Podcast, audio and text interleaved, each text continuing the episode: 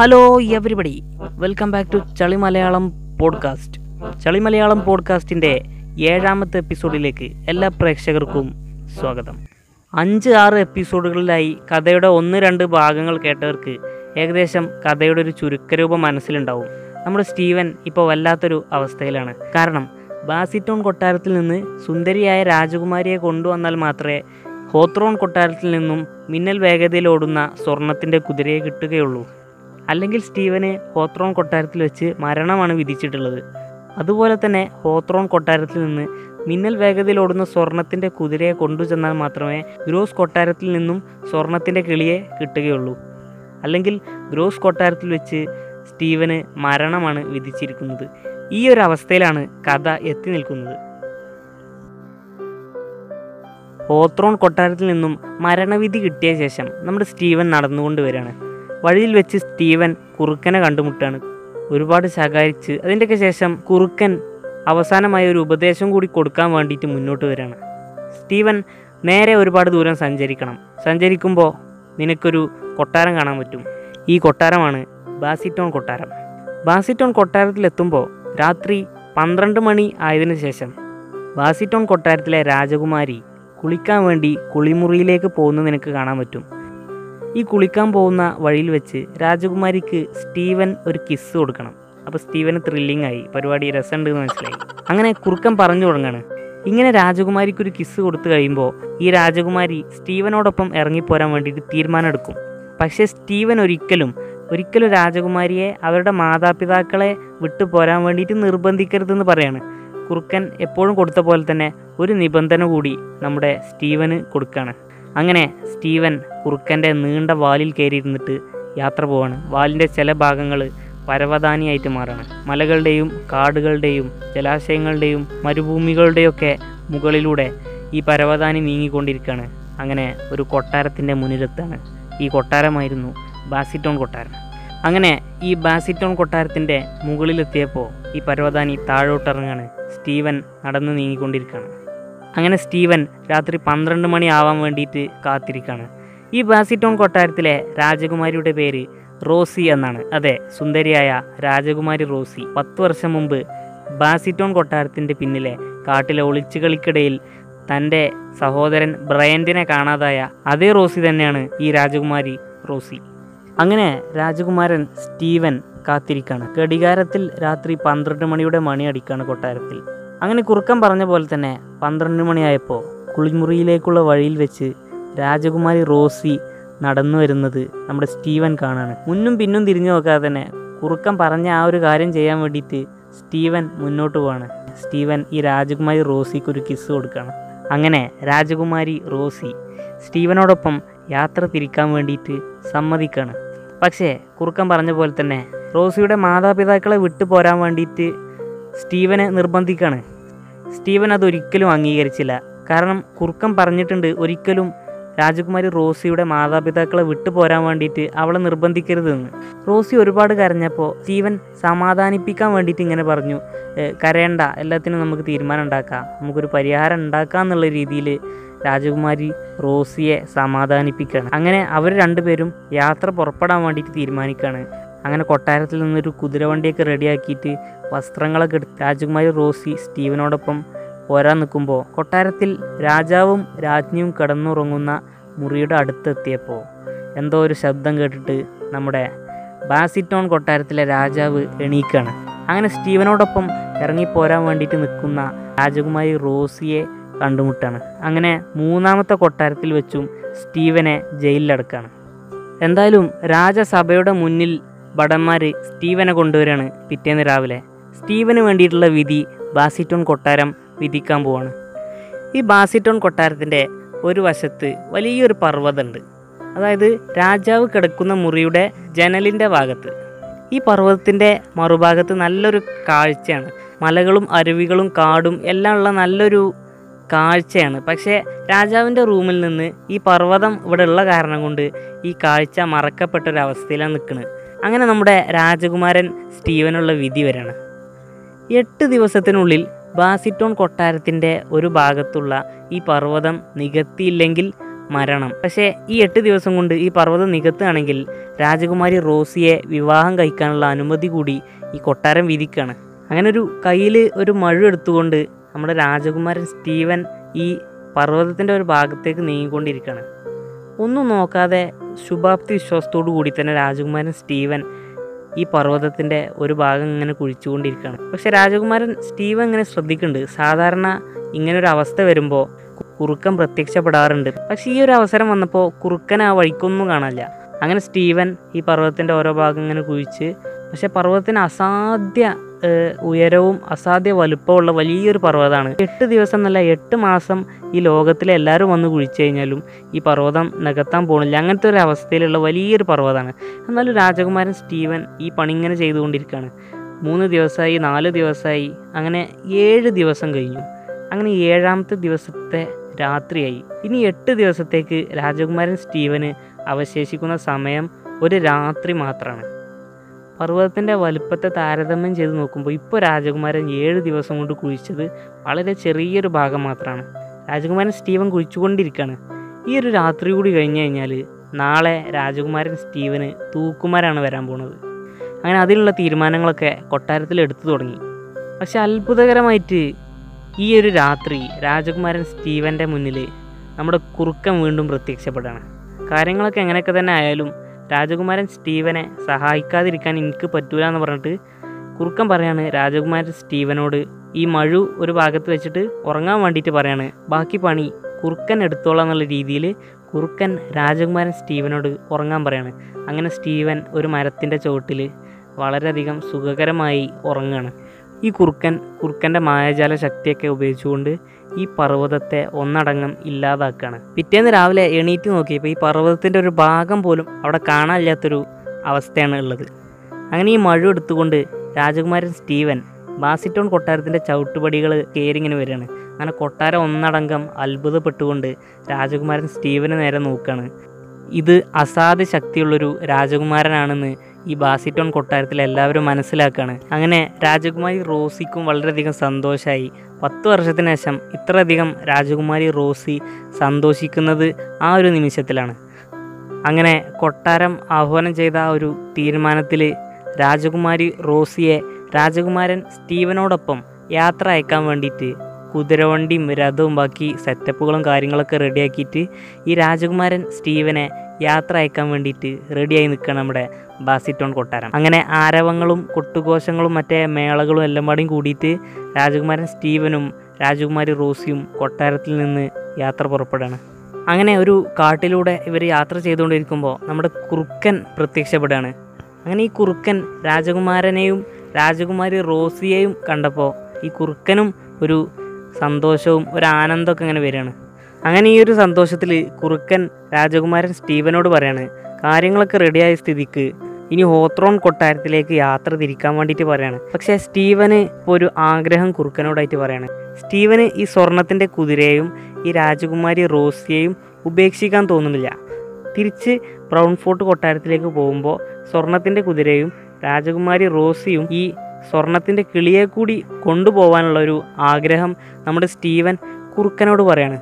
ആദ്യമൊന്നും അംഗീകരിച്ചില്ലെങ്കിലും കുറുക്കന് പിന്നീട് നമ്മുടെ സ്റ്റീവന്റെ ഈ ഒരു ആഗ്രഹം അംഗീകരിക്കുകയാണ് കുറുക്കൻ ഇതിനും വേണ്ടിയിട്ടൊരു വഴി പറഞ്ഞു കൊടുക്കുകയാണ് അങ്ങനെ ഈ കുറുക്കൻ പറഞ്ഞു കൊടുത്ത ഈ ഒരു സംഭവം മനസ്സിൽ വെച്ചുകൊണ്ട് നമ്മുടെ രാജകുമാരൻ സ്റ്റീവൻ ഹോത്രോൺ കൊട്ടാരത്തിലേക്ക് യാത്ര തിരിക്കുകയാണ് രാജകുമാരി റോസിയുമായി വരുന്ന രാജകുമാരൻ സ്റ്റീവനെ സ്വീകരിക്കാൻ വേണ്ടിയിട്ടുള്ള എല്ലാ തയ്യാറെടുപ്പുകളും ഹോത്രോൺ കൊട്ടാരം നടത്തിയിട്ടുണ്ട്. അങ്ങനെ രാജകുമാരി റോസിയെ ഓത്രോം കൊട്ടാരത്തിൽ ഏൽപ്പിക്കുകയാണ് നമ്മുടെ രാജകുമാരൻ സ്റ്റീവൻ. അങ്ങനെ സ്റ്റീവൻ സ്വർണത്തിന്റെ കുതിരപ്പുറത്ത് കയറിയിരിക്കുകയാണ്. രാജകുമാരി റോസിക്ക് അവസാനമായിട്ട് സ്റ്റീവൻ ഒരു ഹസ്തദാനം കൊടുക്കുകയാണ്. ഈ ഹസ്തദാനം ഭീകരമായൊരു ഹസ്തദാനേനു.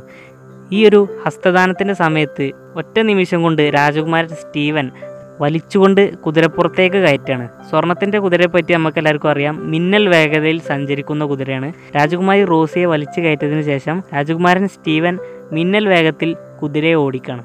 രാജകുമാരൻ സ്റ്റീവൻ ഗ്രോസ് കൊട്ടാരത്തിലെത്തുകയാണ്. ഗ്രോസ് കൊട്ടാരവും സ്റ്റീവൻ വരുന്ന വിവരം അറിഞ്ഞുകൊണ്ട് കൊട്ടാരത്തിൽ എല്ലാവിധ ആഘോഷങ്ങളും തയ്യാറാക്കി വെച്ചിരുന്നു. അങ്ങനെ സ്റ്റീവനെ സ്വീകരിക്കാൻ വേണ്ടി റെഡിയായി നിൽക്കുകയാണ് നമ്മുടെ കൊട്ടാരം. അങ്ങനെ കുതിരപ്പുറത്ത് നിന്ന് രാജകുമാരൻ സ്റ്റീവനും രാജകുമാരി റോസിയും താഴോട്ടിറങ്ങി. അപ്പോൾ രാജകുമാരൻ സ്റ്റീവൻ ഒരു സംശയത്തിന്റെ രൂപത്തിൽ ഈ സ്വർണത്തിന്റെ കിളിയെ ഞാനൊന്ന് പരിശോധിക്കട്ടെ എന്ന് പറഞ്ഞുകൊണ്ട് അവരുടെ കയ്യിൽ നിന്ന് ഈ കിളിയെ വാങ്ങാണ് ഒരൊറ്റ ചാട്ടത്തിന് രാജകുമാരൻ സ്റ്റീവനും രാജകുമാരി റോസിയും കുതിരപ്പുറത്ത് കയറിക്കൊണ്ട് മിന്നൽ വേഗതയിൽ അവിടെ നിന്ന് പോവാണ്. അങ്ങനെ കുറുക്കം പറഞ്ഞ പ്രകാരം രാജകുമാരൻ സ്റ്റീവന് ഇപ്പോൾ സ്വർണത്തിന്റെ കുതിരയും സ്വർണത്തിന്റെ കിളിയും രാജകുമാരി റോസിയെയും കിട്ടി. ഈ ഒരു സന്തോഷത്തിൽ ബ്രൗൺ ഫോർട്ട് കൊട്ടാരത്തിലേക്ക് പോവുകയാണ് വഴിയിൽ വെച്ച് നമ്മുടെ കുറുക്കനെ വീണ്ടും കണ്ടുമുട്ടാണ്. അങ്ങനെ കുറുക്കൻ നമ്മുടെ സ്റ്റീവനോട് ചോദിക്കാണ് ഇത്രയും ഉപകാരങ്ങൾ ചെയ്തു തന്ന സ്ഥിതിക്ക് തിരിച്ച് ഞാനൊരു ഉപകാരം ചോദിച്ചോട്ടെ എന്ന് പറയാണ്. സ്റ്റീവൻ പറയാണ് എന്ത് ഉപകാരമാണെങ്കിലും തിരിച്ച് ഞാൻ ചെയ്യാമെന്ന് പറയാണ്. കാരണം അത്രയധികം ഉപകാരങ്ങൾ ഈ കുറുക്കൻ സ്റ്റീവന് ചെയ്തു കൊടുത്തിട്ടുണ്ട്. അപ്പോൾ കുറുക്കൻ പറയാണ് എന്റെ തലയും കാലും വെട്ടണം എന്നെ കൊല്ലണം എന്ന് പറയണം. അപ്പോൾ സ്റ്റീവൻ അത് ഒരിക്കലും സമ്മതിച്ചില്ല. കാരണം ഇത്രയധികം ഉപകാരങ്ങൾ ചെയ്ത കുറുക്കന് പ്രത്യുപകാരമായിട്ട് ഈ കുറുക്കനെ കൊല്ലണം എന്ന് പറഞ്ഞു കഴിഞ്ഞാൽ ഒരിക്കലും അംഗീകരിക്കാൻ പറ്റാത്തൊരു കാര്യമാണെന്ന് പറഞ്ഞുകൊണ്ട് നമ്മുടെ സ്റ്റീവൻ ഇത് നിരസിക്കുകയാണ് അപ്പോൾ കുറുക്കൻ പറയാണ് ഞാൻ വിലപ്പെട്ട രണ്ട് നിബന്ധനകൾ കൂടി നിനക്ക് പറഞ്ഞുതരാമെന്ന് പറയാണ് സ്റ്റീവനോട്. കുറുക്കൻ കൊടുത്ത നിബന്ധനകൾ ഇതായിരുന്നു. ഒന്ന് തൂക്കുമരത്തിലേക്ക് പണം കൊടുക്കരുത്. രണ്ട് നദിയുടെ കരയിൽ വിശ്രമിക്കരുത്. ഈ രണ്ട് നിബന്ധനകളാണ് നമ്മുടെ കുറുക്കൻ സ്റ്റീവന് കൊടുത്തത്. ഈ നിബന്ധനകൾ കേട്ടപ്പോൾ സ്റ്റീവൻ വിചാരിക്കുകയാണ് അത്ര വലിയൊരു ബുദ്ധിമുട്ടുള്ള നിബന്ധനകളൊന്നും അല്ല എന്ന് വിചാരിച്ചിട്ട് സ്റ്റീവനും കൂട്ടരും യാത്ര തുടരാണ് ബ്രൗൺ ഫോർട്ട് കൊട്ടാരത്തിലേക്ക്. വഴിയിൽ വെച്ച് നമ്മുടെ ആ പഴയ ഗ്രാമത്തിലെത്താണ് രണ്ട് ക്ലബ്ബുകളൊക്കെ ഉള്ളത് അവിടെ എത്തിയപ്പോൾ ഒരു ഒച്ചപ്പാടും ബഹളമൊക്കെ ഇങ്ങനെ കേൾക്കുകയാണ് നമ്മുടെ സ്റ്റീവൻ. അങ്ങനെ എന്താണ് ഈ ബഹളം എന്നറിയാൻ വേണ്ടിയിട്ട് നമ്മുടെ സ്റ്റീവൻ അവിടെ കൂടി നിൽക്കുന്ന ഒരു ആളോട് ചോദിക്കുകയാണ് രണ്ട് കൊള്ളക്കാരെ തൂക്കി കൊല്ലാൻ പോവാണ്. അപ്പോൾ അതിന്റെ സംഭവങ്ങളാണെന്ന് പറയാണ്. അപ്പോൾ ഈ രണ്ട് കൊള്ളക്കാർ ആരാന്ന് അറിയാൻ വേണ്ടിയിട്ട് സ്റ്റീവൻ മുന്നോട്ട് ചെന്ന് നോക്കുകയാണ് നോക്കിയപ്പോൾ ഇത് മറ്റാരുമല്ല സ്റ്റീവന്റെ സഹോദരന്മാരായിട്ടുള്ള എയ്ഡനും ജെയ്ഡനുമാണ്. അന്ന് കുറുക്കന്റെ ഉപദേശം കേൾക്കാതെ അവർ ഈ ഡാൻസും പാട്ടുമൊക്കെയുള്ള ക്ലബ്ബിൽ പോയി അങ്ങനെ അവർ പിന്നീട് കൊള്ളക്കാരായിട്ട് മാറിയതാണ്. ഇങ്ങനൊരു സാഹചര്യം വന്നപ്പോൾ സ്റ്റീവൻ എല്ലാം മറന്നുകൊണ്ട് അവിടുത്തെ ഗ്രാമത്തലവനെ പോയി കാണുകയാണ് എന്നിട്ട് സ്റ്റീവൻ പറയാണ് എന്റെ കയ്യിലുള്ള പണമൊക്കെ ഞാൻ നിങ്ങൾക്ക് തരാം. പകരം എന്റെ സഹോദരന്മാരെ നിങ്ങൾ വെറുതെ വിടണമെന്ന് പറയാണ്. അങ്ങനെ സ്റ്റീവൻ തൂക്കുകയറിലേക്ക് പണം കൊടുക്കുകയാണ്. എന്നിട്ട് ഇവന്റെ സഹോദരന്മാരായിട്ടുള്ള ജൈഡനെയും എയ്ഡനെയും സ്വതന്ത്രരാക്കുകയാണ്. ശേഷം സന്തോഷത്തോടെ എല്ലാവരും കൊട്ടാരത്തിലേക്ക് യാത്ര തിരിക്കുകയാണ്. കുറച്ച് സമയം കഴിഞ്ഞപ്പോൾ ഇവർക്കൊരു ക്ഷീണം വന്നു തുടങ്ങി. അങ്ങനെ ജൈഡനും എയ്ഡനും പറഞ്ഞു നമുക്കൊന്ന് വിശ്രമിക്കാമെന്ന് പറയാണ്. ഒരു പുഴയുടെ സൈഡിൽ ഇവർ വിശ്രമിക്കാൻ വേണ്ടിയിട്ട് ഇരിക്കുകയാണ്. ജൈഡനും എയ്ഡനും ഇപ്പോൾ കവർച്ചക്കാരും കൊള്ളക്കാരും ഒക്കെയാണ് അങ്ങനെ അവർ പണത്തിനും വേണ്ടി ബാക്കി കാര്യങ്ങൾക്കൊക്കെ വേണ്ടി എന്തും ചെയ്യുന്നുള്ളൊരു രൂപത്തിലാണ്. കുറച്ച് സമയം കഴിഞ്ഞപ്പോൾ ജെയ്ഡനും എയ്ഡനും സ്റ്റീവന്റെ പിൻഭാഗത്ത് നിന്ന് സ്റ്റീവനെ തള്ളി പുഴയിലേക്ക് വീഴ്ത്തുകയാണ്. ശേഷം ഈ സ്വർണത്തിന്റെ കുതിരയെയും രാജകുമാരിയെയും സ്വർണത്തിന്റെ കിളിയെയും കൊണ്ട് ഇവർ ബ്രൗൺ ഫോർട്ട് കൊട്ടാരത്തിലേക്ക് പോവുകയാണ്. ബ്രൗൺ ഫോർട്ട് കൊട്ടാരത്തിലെത്തിയ ശേഷം ഇവർ കൊട്ടാരത്തിൽ കള്ളക്കഥകൾ പറഞ്ഞ് ഉണ്ടാക്കുകയാണ്. ഈ സ്വർണക്കിളിയും സ്വർണക്കുതിരകളും ബാക്കി കാര്യങ്ങളൊക്കെ അവരുടെ സ്വന്തം അധ്വാനം കൊണ്ട് കിട്ടിയതാണെന്ന് കൊട്ടാരത്തിലാകെ പറഞ്ഞു പരത്താണ് പക്ഷെ ആ സമയത്തൊക്കെ സ്വർണത്തിന്റെ കിളി പാടണില്ല സ്വർണത്തിന്റെ കുതിര ഭക്ഷണം കഴിക്കണില്ല. രാജകുമാരി ഒന്നും സംസാരിക്കാതെ കരഞ്ഞുകൊണ്ടിരിക്കുന്നു. ഈ ഒരു അവസ്ഥയിൽ ഇങ്ങനെ പോയിക്കൊണ്ടിരിക്കുകയാണ്. അങ്ങനെ ഈ പുഴയുടെ താഴ്ഭാഗത്ത് വീണ് കിടക്കുന്ന സ്റ്റീവന്റെ അടുത്തേക്ക് കുറുക്കം വരികയാണ്. അങ്ങനെ പുഴയിൽ വീണ് കിടക്കുന്ന സ്റ്റീവനെ രക്ഷിക്കാൻ വേണ്ടിയിട്ട് കുറുക്കം വരികയാണ്. കുറുക്കം പറയാണ് വാസിറ്റോൺ കൊട്ടാരത്തിന്റെ ഒരു വശത്തുള്ള പർവതം നീക്കം ചെയ്യാൻ വേണ്ടിയിട്ട് എന്റെ എല്ലാവിധ മന്ത്രശക്തികളും മായാജാല ശക്തികളൊക്കെ തീർന്നിട്ടുണ്ട്. അങ്ങനെ സ്റ്റീവനെ സഹായിക്കാൻ വേണ്ടിയിട്ട് കുറുക്കന്റെ ആ നീണ്ട വാൽ പുഴയുടെ താഴ്ഭാഗത്തേക്ക് ഇട്ട് കൊടുക്കുകയാണ്. അങ്ങനെ സ്റ്റീവൻ കരയിലേക്ക് കയറി വരികയാണ്. അങ്ങനെ കുറുക്കൻ സ്റ്റീവൻ അവസാനമായി ഒരു ഉപദേശം കൂടി കൊടുക്കുകയാണ്. സ്റ്റീവന്റെ ഏട്ടന്മാരായിട്ടുള്ള ജെയ്ഡനും എയ്ഡനും സ്റ്റീവനെ കൊല്ലാൻ വേണ്ടിയിട്ടുള്ള പദ്ധതികൾ ഇട്ട് തുടങ്ങിയിട്ടുണ്ട്. അപ്പോൾ സ്റ്റീവൻ എത്രയും പെട്ടെന്ന് അവരറിയാതെ രാജാവിനെ പോയി കണ്ടിട്ട് ഈ കാര്യം പറയണമെന്ന് പറയാണ്. സ്റ്റീവൻ കൊട്ടാരത്തിന്റെ പടിവാതിൽ കടന്നു ചെന്നപ്പോൾ നമ്മുടെ സ്വർണത്തിന്റെ കിളി പാടാൻ തുടങ്ങി. സ്വർണത്തിന്റെ കുതിര ഭക്ഷണം കഴിക്കാൻ തുടങ്ങി. രാജകുമാരി റോസി കരച്ചിൽ നിർത്തി ചിരിയും തുടങ്ങി. ഈ ഭിക്ഷക്കാരന്റെ വേഷത്തിൽ നമ്മുടെ സ്റ്റീവൻ രാജാവിനെ പോയി കാണുകയാണ് സംഭവിച്ച എല്ലാ കാര്യങ്ങളും രാജാവിനോട് തുറന്നു പറയാണ്. അങ്ങനെ രാജാവ് എയ്ഡനെയും ജെയ്ഡനെയും ജയിലിലടക്കാണ്. അങ്ങനെ എല്ലാവിധ പ്രശ്നങ്ങളും തീർന്നിങ്ങനെ നിൽക്കുമ്പോൾ നമ്മുടെ ബാസിറ്റോൺ കൊട്ടാരത്തിലെയും ബ്രൗൺ ഫോർട്ട് കൊട്ടാരത്തിലെയും രാജസഭയ്ക്ക് കൂടിയിട്ട് നമ്മുടെ സ്റ്റീവന്റെയും രാജകുമാരി റോസിയുടെയും വിവാഹത്തിന്റെ തീരുമാനങ്ങൾ നടത്തുകയാണ്. അങ്ങനെ ഇവരുടെ വിവാഹമൊക്കെ കഴിഞ്ഞ് ഒരു അഞ്ച് വർഷത്തിന് ശേഷം നമ്മുടെ രാജകുമാരൻ സ്റ്റീവനും രാജകുമാരി റോസിയും കൂടെ വെറുതെ കാട്ടിലേക്ക് നടക്കാൻ വേണ്ടിയിട്ട് പോവാണ് അങ്ങനെ അവിടെ വെച്ച് വീണ്ടും നമ്മുടെ രാജകുമാരൻ സ്റ്റീവനും റോസിയും കൂടെ കുറുക്കനെ കണ്ടുമുട്ടാണ് ഈ കുറുക്കൻ രാജകുമാരനോട് ഒന്നും കൂടി അപേക്ഷിക്കുകയാണ് എന്റെ തലയും കാലും വെട്ടി മാറ്റണം എന്നെ കൊല്ലണം എന്ന് വേണ്ടിയിട്ട് ഈ കുറുക്കൻ രാജകുമാരനോട് അപേക്ഷിക്കുകയാണ് അപ്പോൾ നമ്മുടെ സ്റ്റീവൻ വിചാരിക്കുകയാണ് അഞ്ച് വർഷം മുമ്പും കുറുക്കൻ ഇതേ ഒരു ആവശ്യം കൊണ്ട് സ്റ്റീവന്റെ മുന്നിലോട്ട് വന്നിരുന്നു. അപ്പോൾ ഇതിലെന്തോ ഒരു കാര്യമുണ്ടെന്ന് മനസ്സിലായിക്കൊണ്ട് ഉറയിൽ നിന്ന് വാളെടുത്തുകൊണ്ട് ഈ കുറുക്കന്റെ തലയും കാലും വെട്ടി മാറ്റുകയാണ് പിന്നീട് അവിടെ സംഭവിക്കുന്നത് ഒരു അത്ഭുതകരമായൊരു സംഭവമാണ്. പതിനഞ്ച് വർഷം മുമ്പത്തെ ഒരു ഫ്ലാഷ് ബാക്കിലേക്ക് നിങ്ങളുടെ മനസ്സിനെ ഞാൻ കൊണ്ടുപോവാണ്. പതിനഞ്ച് വർഷം മുമ്പ് ബാസിറ്റോം കൊട്ടാരത്തിന്റെ പിറകുവശത്തുള്ള ആ ഒരു കാട്ടിൽ രാജകുമാരി റോസിയും രാജകുമാരൻ ബ്രയന്റും ഒളിച്ചുകളി കളിക്കുകയാണ് അങ്ങനെ ഒളിക്കാൻ വേണ്ടിയിട്ട് പോയ രാജകുമാരൻ ബ്രയന്റ് ഒരു മരത്തിന്റെ മുകളിൽ കയറിയിരിക്കാം എന്ന് വിചാരിക്കുകയാണ് മരത്തിന്റെ മുകളിൽ കയറിയിരിക്കുമ്പോൾ ഈ മരത്തിലൊരു പൊത്ത് കാണുകയാണ് ഈ പൊത്തിൽ രാജകുമാരൻ ബ്രയന്റ് കൈയിട്ട് നോക്കുമ്പോൾ ബ്രയന്റിനൊരു കുപ്പി കിട്ടുകയാണ്. കൗതുകം കൊണ്ട് ഈ രാജകുമാരൻ ബ്രയൻഡ് ആ കുപ്പി തുറന്നു നോക്കുകയാണ് ഈ കാട്ടിലെ മന്ത്രവാദിനിയായിരുന്ന ലിസിയുടെ ഒരു കുപ്പിയായിരുന്നു അത്. ഈ മന്ത്രവാദിനി ലിസി അവളുടെ ശല്യക്കാരനായ ഒരു ഭൂതത്തെ അടച്ചു വെച്ച കുപ്പിയാണ് നമ്മുടെ രാജകുമാരൻ ബ്രയന്റിന് ഈ മരത്തിന്റെ പൊത്തിൽ നിന്ന് കിട്ടുന്നത്. ഒരുപാട് ബുദ്ധിമുട്ടിയിട്ടാണ് ഈ മന്ത്രവാദിനി ലിസി ഈ ഭൂതത്തെ പിടിച്ചു കിട്ടിയത്. പക്ഷേ നമ്മുടെ രാജകുമാരൻ ബ്രയന്റ് ഒരു കൗതുകത്തിൽ ആ കുപ്പിയുടെ മൂടി തുറക്കുകയാണ്. ആ ഭൂതം രക്ഷപ്പെടുകയാണ്. അങ്ങനെ ഈ വിവരം അറിഞ്ഞുകൊണ്ട് മന്ത്രവാദിനി ലിസി ഈ മരപ്പൊത്തിന്റെ അടുത്തേക്ക് വരികയാണ്. ഈ കുപ്പി തുറന്നു വിട്ടതിന് രാജകുമാരൻ ബ്രയന്റിനെ മന്ത്രശക്തി ഉപയോഗിച്ച് ഈ കുപ്പിയിലേക്ക് അടച്ചുകൊണ്ട് മൂടി വെക്കുകയാണ്.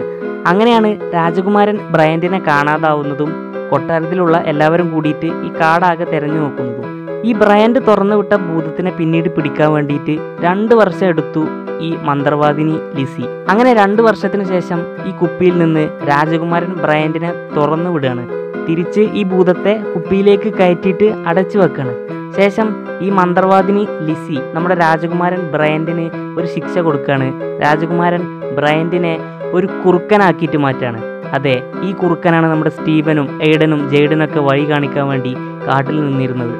മന്ത്രവാദിനി ലിസി നമ്മുടെ ബ്രയന്റിനോട് അതെ ഈ കുറുക്കനോട് പറയാണ് ഈ ശാപത്തിൽ നിന്ന് മോചനം കിട്ടാൻ വേണ്ടിയിട്ട് സ്വർണം കായ്ക്കുന്ന കൊട്ടാരത്തിൽ നിന്നും നല്ലവനായ ഒരു രാജകുമാരനെ ഞാൻ പറഞ്ഞു വിടും. ഈ രാജകുമാരന് വേണ്ട എല്ലാ ഉപകാരങ്ങളും നീ ചെയ്തു കൊടുക്കണം. അതിനു വേണ്ടിയിട്ടുള്ള മന്ത്രശക്തികൾ നിനക്ക് ഞാൻ തരാമെന്ന് പറയാണ്. ശേഷം ഈ രാജകുമാരനോട് തന്റെ തലയും കാലും വെട്ടിമാറ്റാൻ വേണ്ടിയിട്ട് അപേക്ഷിക്കണം. ഇങ്ങനെ ഈ രാജകുമാരൻ ചെയ്തു കഴിഞ്ഞാൽ തിരിച്ച് നിനക്ക് ബ്രയന്റ് ആവാൻ പറ്റുമെന്ന് ഈ മന്ത്രവാദിനി ലിസി പറയാണ്. അതെ നമ്മുടെ രാജകുമാരൻ സ്റ്റീവൻ പതിനഞ്ച് വർഷത്തിന് ശേഷം ഈ കുറുക്കന്റെ തലയും കാലും വെട്ടിമാറ്റാണ് തിരിച്ച് ഈ കുറുക്കൻ നമ്മുടെ രാജകുമാരി റോസിയുടെ സഹോദരനായിട്ടുള്ള രാജകുമാരൻ ബ്രയന്റായി മാറാണ്. ആ സമയം ബ്രൗൺ ഫോർട്ട് കൊട്ടാരത്തിലും ബാസിറ്റോൺ കൊട്ടാരത്തിലും സന്തോഷത്തിന്റെ ഗുളുകുള ഗിളുകിളി പാറി കളിക്കാണ് രാജകുമാരൻ സ്റ്റീവനെ വീണ്ടും വീണ്ടും സഹായിച്ചപ്പോൾ നമ്മുടെ കുറുക്കന്റെ മന്ത്രശക്തി അവിടെ തീർന്നു പോകുന്നുണ്ട്. സ്റ്റീവന് ബാസിറ്റോൺ കൊട്ടാരത്തിൽ നിന്നും എട്ട് ദിവസത്തെ ആ ഒരു ശിക്ഷ കിട്ടുമ്പോൾ നമ്മുടെ കുറുക്കൻ മന്ത്രവാദിനി ലിസിയുടെ അടുത്ത് മായജാല ശക്തികൾ തിരിച്ചു കിട്ടാൻ വേണ്ടിയുള്ള അപേക്ഷയ്ക്ക് പോയതായിരുന്നു. അങ്ങനെ ഏഴ് ദിവസം കഴിഞ്ഞിട്ട് നമ്മുടെ കുറുക്കന് ഒരവസരം കൂടി മന്ത്രവാദിനി ലിസി കൊടുക്കുകയാണ് ഈ രാജകുമാരനെ സഹായിക്കാൻ വേണ്ടിയിട്ട്. അങ്ങനെയാണ് ഏഴാമത്തെ ദിവസം രാത്രി ഈ കുറുക്കൻ രാജകുമാരന്റെ അടുത്തോട്ട് വരുന്നത്. അങ്ങനെ രാജകുമാരൻ ബ്രയന്റിന് കിട്ടിയ സന്തോഷത്തിൽ ബാസിറ്റൺ കൊട്ടാരവും ബ്രൗൺ ഫോർട്ട് കൊട്ടാരവും എല്ലാവരും ഭയങ്കരമായ ആഘോഷങ്ങളൊക്കെ നടത്തി വരികയാണ് പിന്നീട് അങ്ങോട്ട് സന്തോഷത്തിന്റെ ദിവസങ്ങൾ വരികയാണ്. അങ്ങനെ നമ്മുടെ സ്വർണപക്ഷി ദ ഗോൾഡൻ ബേർഡ് എന്ന കഥ ഇവിടെ അവസാനിക്കണം